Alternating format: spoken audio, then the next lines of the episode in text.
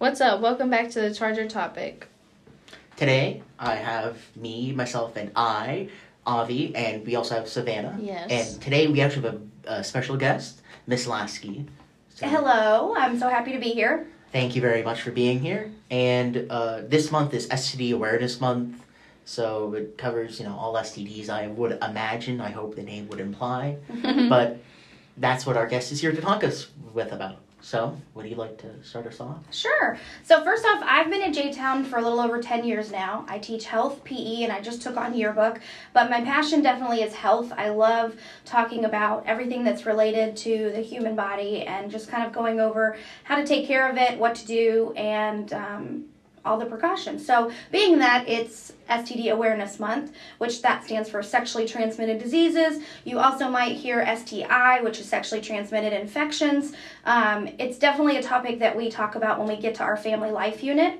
And so I just have some information that we can go over. Questions? Yeah, I actually do. So is there a difference between an STD and an STI for people who may not know, or there's a genuine question? So a few years ago, it got really popular to call it a sexually transmitted infection, because when you hear infection, you think, oh, okay, well, we got medicine, we can take care of that. Whereas disease is more of a long-term term, if that makes sense. But honestly, either way, they're the same thing. It's just a matter of which one you want to call it. Okay. So great. It's kind of like the top of the umbrella, and then you have all the STDs underneath of it. Okay. Thank you for clarifying. Yeah, and feel free to interrupt me anytime, because I could talk forever about this. I know it's weird. So anyways, being that it's STD Awareness Month, the biggest thing that I like to preach in my classroom is that no judgment on what your choices are in life and what you choose to do when you start engaging in sexual activity or when you don't. The biggest thing that I want students to know is how to be safe and how to make it an experience where you're going to be comfortable, where you're going to be making a choice that is truly your own choice and not somebody else's. So since we're focusing solely on STDs today, I'll stick with that, but I could go into a whole nother conversation about consent and all that fun stuff. But just to throw out some statistics here, for 2020, each year the CDC puts out statistics for different STDs, the most popular, most common, I guess I should say, which is chlamydia, gonorrhea, and syphilis is common, but it's probably not in the top three to me. But anyways, so if we look at our state of Kentucky, I'm looking for chlamydia. Right now in the state of Kentucky, we rank 35th with almost 5,000 cases that are reported. That's the big thing, is it's good to have these numbers, but it's only what's reported. And some people don't get tested, which is why we're going to be talking about that today. Yeah. And then gonorrhea, we are, oh goodness, where are we? We up high? We're 28th in gonorrhea with 40,788 cases. Yeah, gonorrhea is the most common bacterial sexually transmitted disease that's out there. And then syphilis was on the down way. I don't know, that doesn't make sense, but it does. But it's made its way back up, and thankfully we only had 445 cases. Syphilis is one of those diseases that before we knew what it was and how to treat it, a lot of actual famous people passed away from syphilis infection, because it goes to your brain once it has 10 to 30 years to do its thing, which if you're not getting tested within 10 to 30 years, then you need to come have a conversation with me. But anyway, so that's just to throw some statistics out for you all. And so with the ranks, so if it was, let's say, rank 1, would that be the highest case, or would it be the lowest? Yes, 1 being the highest, 50 being the lowest. Great. So we're about in the middle. Okay. Yes, so I just wanted to be clearing that up, since, hearing 35th place, it could be either or. Yes, you are correct. Thank you very much. So when it comes to safer sexual practices, because if you ever talk to Ms. Phillips, which is the other health teacher, and myself, we don't use the term safe sex, because there is no such thing as safe sex in quotes there. But you can have safer sex by making sure that not only yourself is being tested, but your partner is tested, and also using protection. That's another big thing that I love to talk about in my class, is all the different contraceptive methods, condoms being the most common type of contraceptive out there, and one of the few that protects you from most STDs, because as of right now, the viral STDs and some of the parasitic STDs are not protected through contraception. So that'll be like your pubic lice and your HIV can spread that way. HPV is a big one that can spread. That's human papillomavirus, which is probably the most common viral STD that is out there. And honestly, I think it's up to 60 to 75% of all sexually active people will at one point come in contact with HPV. Whether or not you have any symptoms of it or show any signs of it, that's a whole nother thing, but it's pretty common. So I know a lot of people are nervous at the idea of thinking about going to get tested, especially as a young person, because most likely you all are on your parents' insurance, and so if that comes back on insurance, then, you know, maybe your parents don't know you're sexually active and you don't want to inform them yet. Maybe you're not comfortable about that yet. There are other ways to go out and find easy, free, sexually transmitted disease testing. One of those being Planned Parenthood that you can go to. Yeah. Unfortunately, in Louisville, or in Kentucky in general, sorry, we're going to get off topic, we decided to ban abortion here, which that's a whole nother thing I'd have to go off on. But anyway, yeah. I won't go on that topic right now.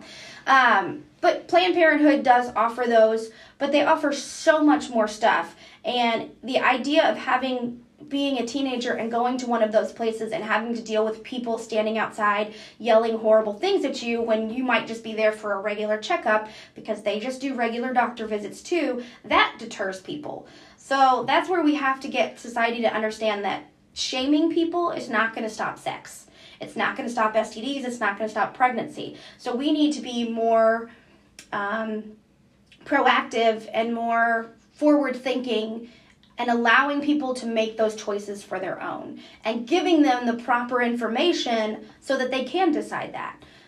Everyone's different, and when they want to engage in anything sexual, and this includes vaginal, anal, or oral sex. So any orifice you're using, you can spread STDs. And yes, you can get it in your eyes, so if you're like using your hands and then you rub your eyes. So that's why it's also important to make sure that you wash up after you're enjoying yourself or other people. So yeah, do you all have any questions? Because I feel like I'm ranting. I know, this is not a topic that a lot of people like to talk about. I find it very fascinating, but a lot of people get a little quiet and like, oh, God, I don't want to talk about it. It's very interesting to learn about, I will say. Yeah. It's always better to know more about it than not know. And, you know, I think, you know, to be saying that someone that most people don't really want to talk about and someone who does want to talk about it, that's more valuable than any book or, you know, teaching could be. No offense. I understand you're a teacher. Yeah, no, you're fine. So I guess some other things to put out there is, so where you can get tested is you can get tested at Planned Parenthood. You can get tested at, I'm pretty sure, like, a lot of the little clinics and places like that can do it, because they will usually just do, like, a swab, and then it's kind of like strep throat, but for your private parts. Yeah. I mean, that's basically what it is, because they're looking for bacterial growth, because, again, chlamydia, gonorrhea are the most common. Another way to protect yourself is we do have medications and vaccines for certain STDs. So for HPV, everyone can get those shots. I think it's now down to a series of 2 shots. It used to be 3 shots when it first came out. But you get 2 shots, and it protects you from the most common strains of human papillomavirus that cause both genital warts, which that's just annoying to have. It's not really that. It's not going to hurt you in the long run. But the bigger one is, especially for women or people with uteruses, is cervical cancer, because the main cause for cervical cancer is the human papillomavirus. And so that's another thing you want to make sure you're doing if you're sexually active and you're and you have a vagina. Let's make it clear. We won't have to use genders here. If you have a vagina, you need to be getting pelvic exams regularly. So depending on how many sexual partners, once a year is average. But if you know that you're pretty sexually active with multiple partners, you're going to want to go every 3 to 6 months. Just for testing. You don't have to go for a pelvic exam every time. But that's something you should start doing if you're sexually active. Unfortunately, those of you with penises, you're kind of out of luck when it comes to... Well, that's the only thing you all are out of luck of, though. Let's be real here, because women, we've got to deal with a lot more than that. Yes. But, or those of us with vaginas. You all have one hole that it comes out of. So if there's discharge or pus or anything like that, it's like right off the bat, you know. But for people with vaginas, it's a little different, because things coming out of your vagina is pretty average, unfortunately. I'm getting off topic. That's a whole nother lecture too I could go on about.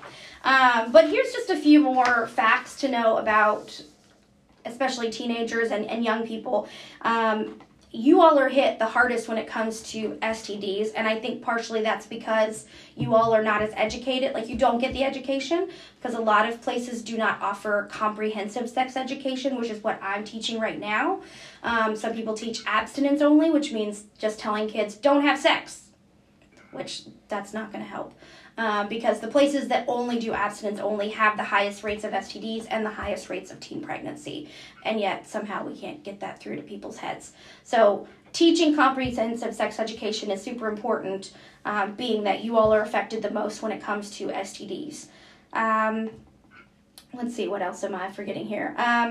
Also, birth control is something that you can think about if you're choosing to engage in sexual activity. And there's all different forms of birth control, whether you want it to be hormonal, which will have more side effects, or non-hormonal, which it'll be a little bit easier. But either way, birth control is birth control. They did just come out with a male birth control. I haven't done enough research on it, but I find it interesting, and it stops sperm production. Yeah. So if there's no sperm, then there's no baby. Same with if there's no egg, there's no baby, which is what your female contraceptive does. So you can double up, and male and female can do both birth controls or one or the other. But the biggest takeaway is know your body, know what's normal, make sure that if you are sexually active, that you're getting yourself tested. And if you ever have questions or, you know, just want to know more, you all are more than welcome to always stop by my classroom. And just remember, I'm not a doctor. So there is a difference. I'm not a nurse either. So I might direct you there if you need that kind of attention. But I'm always an open door and wanting to talk about this and just wanting people to know more and why it's so important to take care of yourself. Yeah. So.